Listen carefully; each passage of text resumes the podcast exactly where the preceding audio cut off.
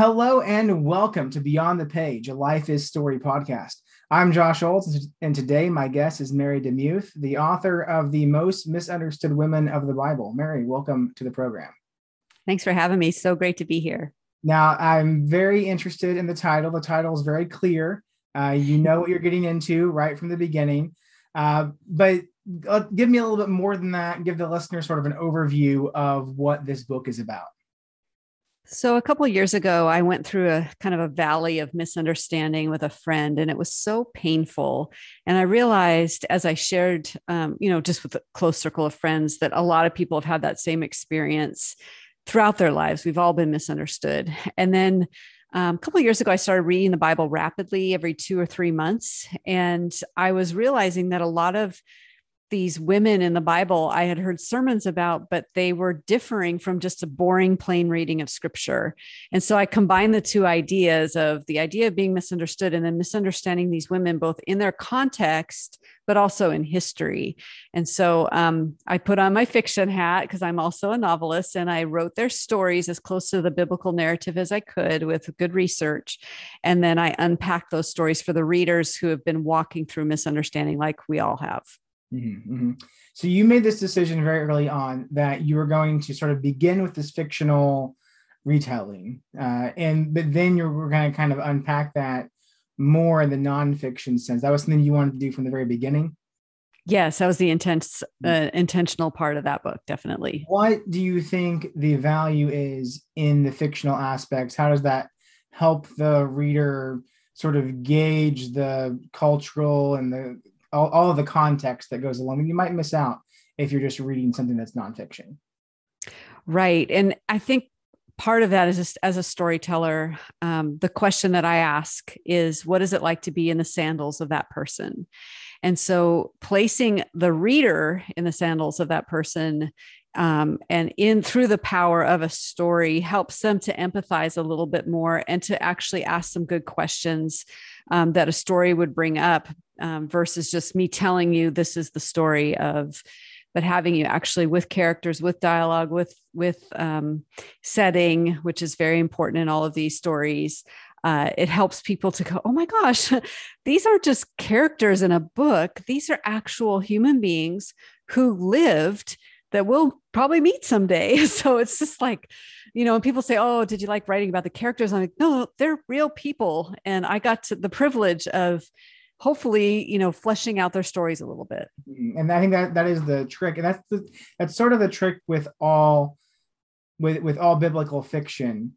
Uh, obviously you're not writing anything that's novella length or novel length. Mm-hmm. very short stories just to sort of engage your mind and and, and draw you in uh, one of the difficulties of writing biblical fiction is both remaining true to mm-hmm. what is known in scripture while also giving yourself the freedom to f- fill out the the parts of the narrative that would have been assumed by the original audience the things that they would have known the the, the cultural context the historical mm-hmm. context just the things that you're not going to naturally get anymore or uh, even we we read those passages and we interpret our own cultural mm-hmm. context into the story and that leads to misunderstandings and poor interpretations what sort of research did you do to ensure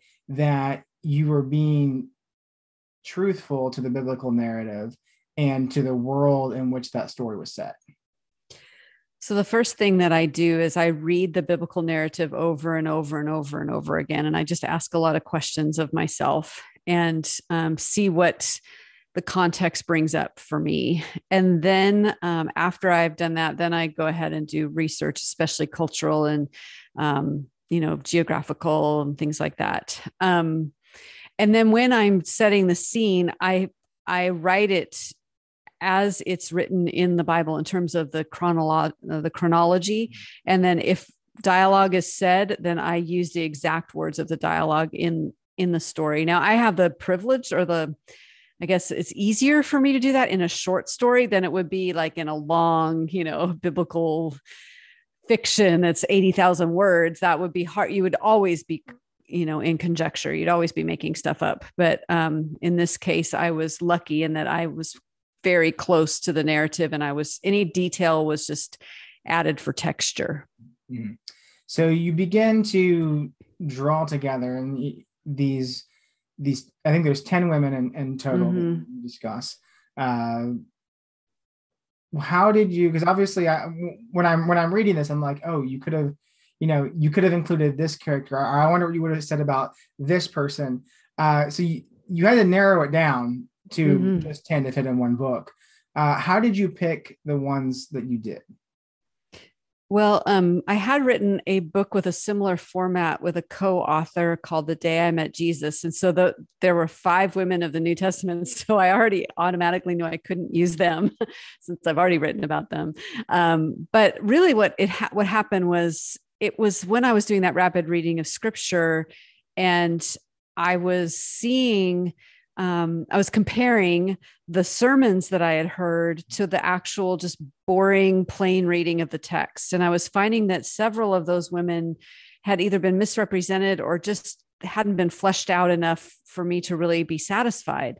Um, and so that those were the kind that I was I decided to choose, the ones that kind of had maybe I'd heard preached weird or whatever. I wanted to definitely be like a Berean and go back to the scripture and say, is this actually what's written? And just ask those questions. Mm-hmm. Now, I I don't need to give you just like list the 10 that you had, but give us some examples of some of the the um, the figures that you're talking about. Who who yeah. been misunderstood? Yeah. So obviously, Eve is a really important one. She's kind of the groundbreaking one. And we often think that everything rests on her shoulders. And actually, if you look at the narrative, it's of course it's equally placed upon hers and Adam's shoulders uh, for the fall of humankind.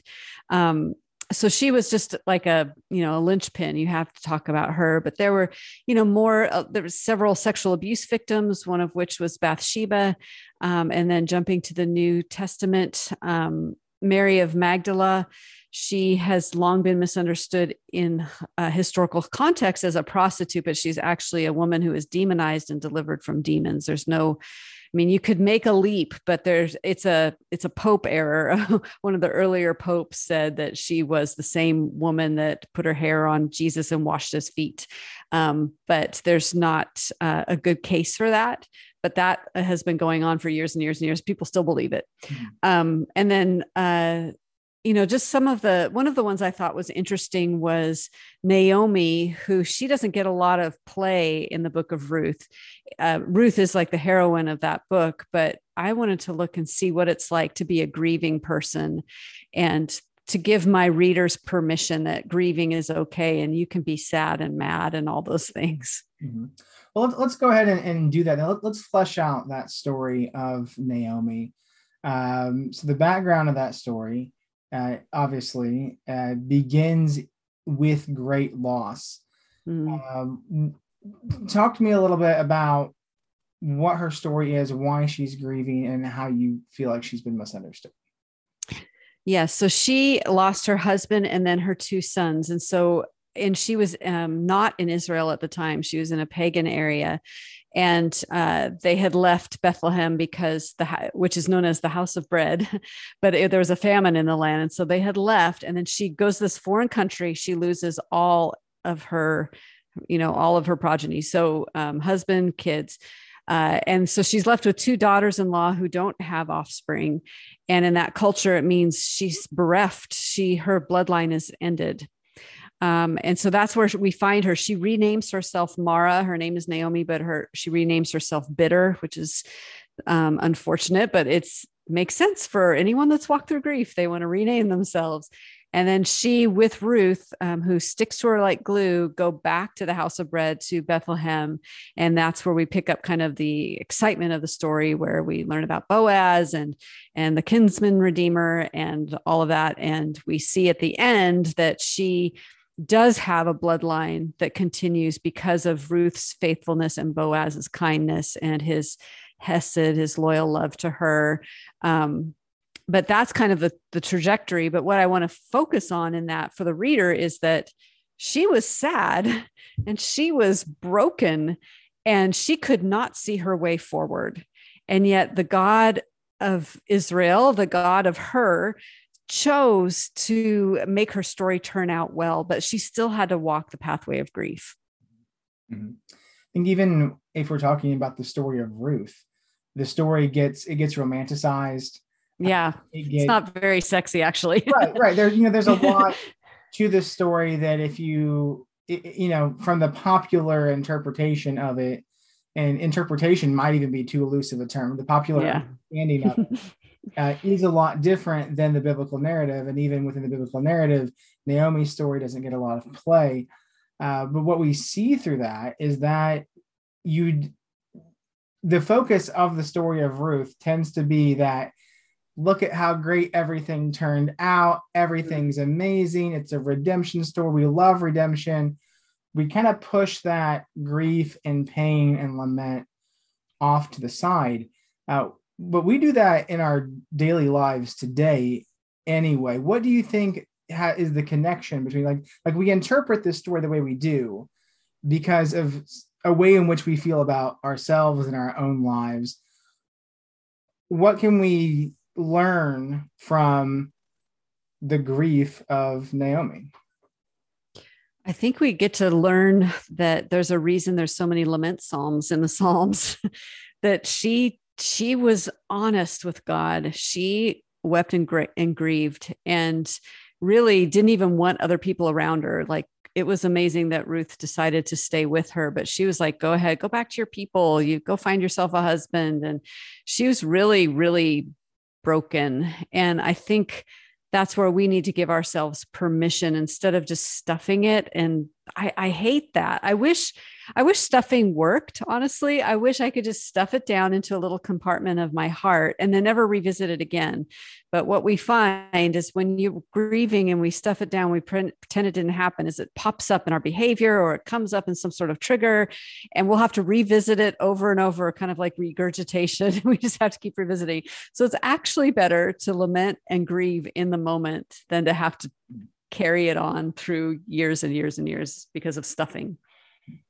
Another another person that I wanted to talk about, uh, we mentioned her briefly, was Bathsheba, mm. because I think probably more so than any other uh, of the women that you're talking about, uh, Bathsheba's story is very much misunderstood and it really changes the whole outlook of how you perceive that narrative.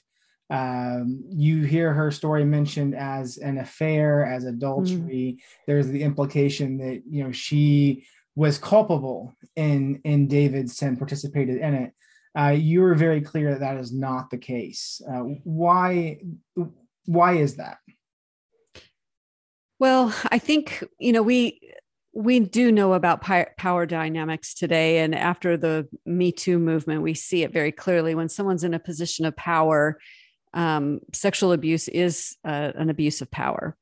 Um, and so we can, in that lens, in that new lens, we can look back at that story and say, well, she really didn't have any sort of volition. She didn't have a choice in the matter. And um, having been to Israel and having seen mikvahs and those are ceremonial baths, she would have she would have been probably bathing for uh, getting rid of her monthly um, you know cycle uncleanliness whatever so not really a, a you know a seductive type of bathing um, but in the book i talk about all the different choices that david makes along the way like he chooses not to go to war he chooses to stand where he stood. He chooses to linger. He chooses to ask what her name is. He chooses to have her sent for. He chooses to kill her husband. I mean, he's making all of these choices. And when Nathan the prophet confronts him, he tells the story of a little lamb and he never, never, never blames the lamb. He, he says, You are the man. And we even see it throughout the narrative of scripture, even in the genealogies where she's not even named Bathsheba, she's Uriah's wife, which just goes to show she was his wife. and um, the other thing I think is wild is here's this person that took something from you. You lose a child uh, because of it. And you also lose your husband and then you're you're having to live with your husband's murderer. And there's no indication that she had like a terrible marriage or anything. She was probably grief stricken so this is what i love to do in these kinds of stories is just to ask the question how would i feel if? What if this was me? How would i feel? Yeah there's so much behind that. And yet what i what i've seen is that we don't that's not the way that's not the popular understanding of the narrative. Why do you why do you think that we've misunderstood this? What what is the what's the what's the factor there it's a great question. I think because we know the whole story and we know that this is basically a story from David's point of view, and we've traditionally looked at it from his point of view, and we know that he's the man after God's own heart, and we know that he's in the lineage of the Messiah. That it's very uncomfortable to think that there's someone that would do that to a, a one of his subjects. Um, to, to his credit, he did confess it he did lament it. He did ask God, please don't kill the baby. I mean, he did all those things. So he did, he was a man after God's own heart. He did repent of what he did. But it's uncomfortable for us to say that David was was a rapist. We just don't like that. It it doesn't fit with our hero narrative. Our hero narrative is hero is all good and 0% bad. But if you look at the biblical writings, there's only one that's 100% good, and that's Jesus. And so all of us are going to fall short. We can have heroic qualities and we can also have these um, predatory qualities. The question becomes what do we do when we're caught? And what do we do in the aftermath of that? And David repented, and I'm very grateful for that. When I was reading the book, I I, I just kept reflecting on the fact that that so many of the chapters. There's three explicitly Rahab, Bathsheba, and Tamar. Mm-hmm. It, it all explicitly fall into the category of the the misinterpretation, the misunderstanding has something to do with their sexual behavior, their sexuality. Why do you think so many of our misrepresentations of women have to do with sexuality? Another really insightful question. And I think a lot of us, I, I think in terms of misunderstanding, we have, especially with Rahab, she's called Rahab the harlot for her whole life. Like, I'm sure she's tired of hearing that. Um, but we can be marked by those things, whether something is done to us or we have done something that we regret. There's just something about sexual sin and sexual shame and sexual predation that are integrated into our personalities. And as a, a, sexual abuse survivor myself, it's been a long exercise of learning that I do bear the image of God and I am worthy of protection. And that's the primary misunderstanding in those contexts is that the men in those particular contexts did not see those women as image bearers of their creator. Had they seen them as image bearers, they would not have done what they did. And so um, I think a lot of us, whether we're male or female, we have been misunderstood in this way when we're being taken advantage of or we're being harmed. Someone is looking at us as a commodity or as something to overcome or something we want as a thing. And that is not the same as an image bearer of the Most High God. Mm-hmm. mm-hmm. A, a couple of years ago, you wrote a book called We Too uh, mm-hmm. how the church can respond redemptively to the sexual abuse crisis. So this is something that you've you've reflected on previously. Obviously, you just mm-hmm. mentioned it's been a recovery has been a part of your own life. Uh, how much of your reflection on these biblical women's stories came from reflecting on the stories of abuse that we're grappling with as a church today? Yeah, I, am so grateful that um, the biblical narrative is there um, when I looked this up, you know, when I started writing that other book, it was shocking to me, even though I'd read the Bible over and over and over again. Um, it was just shocking how many times they are it's mentioned. And it's not mentioned as a prescriptive thing. It's not like here's how to rape a woman. It's not that way. It's it's a descriptive thing. It says this is what happened. And in the especially in the old testament whenever there is that kind of sexual predation the next thing that happens is war in almost 100% of the cases. And so we see this as sexual violence begetting physical violence. And so by that in its in its nature the Lord is showing us that this is not good, it is not right, and bad things happen in the aftermath of that. Mm-hmm, mm-hmm. Yeah, specifically the the rape of Tamar is mm-hmm. like like if you look at the narrative of David, uh, that is almost the center of the narrative. Mm-hmm. And yeah. when when David fails to lead his family and to take care of his family and allows it to happen, that also ends up leading to the downfall of the nation. You know, the it, it creates enmity between the sons and mm-hmm. mm-hmm. that like like it, it is a major movement away from what you see the, the kingdom of Israel being built that will immediately lead to within a generation the division of the kingdoms. Um, so that it it highlights how crucial it is to uphold the value of women to understand them as being made in the image of god and really to make sure we get these stories right. I agree. I think too i wonder and this is kind of an aside but because he had done what he had done I wonder if he was, you know, kind of like, I can't really say something here because I've done the same thing. You know, there's that shame involved. And he didn't do anything. I mean, he really didn't do anything. Um, if anything, it was Absalom, his, her brother, um, that actually avenged and did something about it um, but yeah i mean you see see the like rise of the kingdom you see the bathsheba incident and then you see the tamar and it's just like this spiraling of sadness after that point. and the lord's very clear you know there are consequences to our sinful behavior but there's even more consequences to our predatory behavior one of the things that i've noticed and and this is this is partially just because this is the way history has been uh, but the, the core of these misunderstandings of of these women and you mentioned earlier that uh, Mary of Magdala, uh, her being a prostitute, completely comes from um, the Pope. Uh, but you see that a lot of these traditional understandings of these women that, that are incorrect uh, have their genesis in male theologians. Why do you think, and I, and I, I think that for myself, if I was going to answer this question, it just has to do with the male centeredness and sort of the patriarchal mindset that we've, we've had mm-hmm. throughout history. Uh, why do you think that male theologians through history have gotten it wrong, or even, even to the point where they've not even considered an alternative? Yeah, it's frustrating to me. And that's why I like to read a wide variety of theologians, um, people of color, minorities, women, um, because I feel like I've missed out. And and please don't get me wrong, I love theologians and I love, you know, digging deeper into the Word of God. And I know that there's a lot of great value there, but I think there's some blinders that have been on for years and years and years.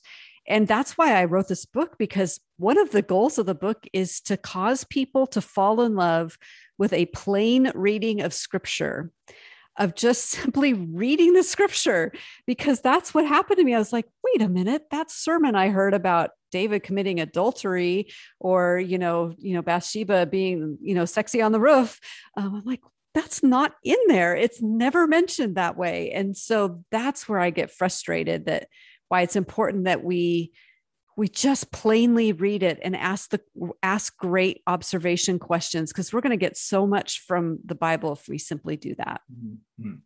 and I, I think i would add to that is that pretty much every misconception that you list in the book is not something that is really seriously debated at the academic level uh, if you went to to most modern theologians mm-hmm. um, most most uh, you know academic bible teachers if you were getting this information in seminary uh, though, if you ask Old Testament scholars their thoughts about these women, they would align exactly with what you have to say about them.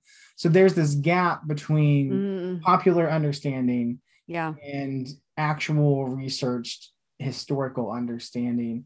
Obviously, books like yours help to draw those things closer together. Uh, what else can we do to correct misunderstandings like this that are based in tradition and not actually based in, like you said, just a, a clear reading of scripture. I think that's where we get back to being a Berean and searching the scriptures and not being lazy Christians and just hearing a sermon and absorbing it and believing 100% of it. And whether that sermon is on a podcast, whether that sermon is on the air, on TV, in our church, in our local context, we are tasked with searching the scriptures and making sure that our biblical theology is actually just that. It, it it fits back and forth and you see the connections through the old and new testament and it's just really important um, i i don't think it i don't think we grow well when we're lackadaisical readers of the of the word of god mm-hmm. so i think when did this book release it, has it been out yet just a, um, just about a week about a week now okay yeah okay. i read i read an advanced copy like mm-hmm. i don't know a month and a half ago so mm-hmm. I, I wasn't clear on that because I was going to ask you how you felt like the book has been received since it's been released, uh, but I guess you don't. you're you're just getting those initial feelers back. Um, so I'll, I'll ask this question instead. You you the book is now out there. Um, what has been the initial reaction to it? Yeah, great question. I have a launch team. And so they have, like you, got the book early and were able to read it. Um, and I've been surprised. Like a lot of people really really resonated with Naomi and I was surprised that that that she was it but then I thought you know we've been through a pandemic and I think a lot of us are grieving and so that makes a lot of sense to me and also that a lot of women who are reading it did not put two and two together about Bathsheba that she was you know they'd always heard that she had she had a culpable part of that um, predation. And uh, it like is blowing their minds that perhaps she didn't. So um, those are the two like big ones. And and also i think there's the proverbs 31 mm-hmm. woman who um, that story is the the audience for that story is men but we've read it as some sort of manual of Christian womanhood. so uh, there's just a lot of things that people just didn't know. And I think that makes me super happy that I could just, in my plain reading of scripture, can bring out some things for folks. What is it that you hope if someone just can, you know, take away one piece of this book? Uh, what do you hope they take away from it? besides that kind of igniting of love of scripture and really you know diving into the story of scripture the other would be that when we're misunderstood um, we are not called to be the micromanagers of our reputation. That there sometimes the holy spirit says you should speak up and a lot of times he says be quiet and that god holds our reputation in his hands. Being misunderstood is so hard and it's easy to talk about it rather than just entrust ourselves to a faithful creator. And so i hope that people come away with tools of okay i'm walking through misunderstanding right now. Here's what these biblical women can teach me because they've been through it Mm-hmm. That's so great. Uh, well, Mary, thank you for taking time uh, out of your day to be on the podcast. Again, the book is the most misunderstood women of the Bible. Uh, it is a eye-opening. Uh, if you have never seriously considered these women, or if you've only just been like, "Oh yeah, I know what these stories are," uh, read this book because you might find that. Mm-hmm. I don't even want to say your mind will be changed, but your mind will be opened mm. to maybe something you haven't considered before. Thank you so much. It's been great to be on. I appreciate it.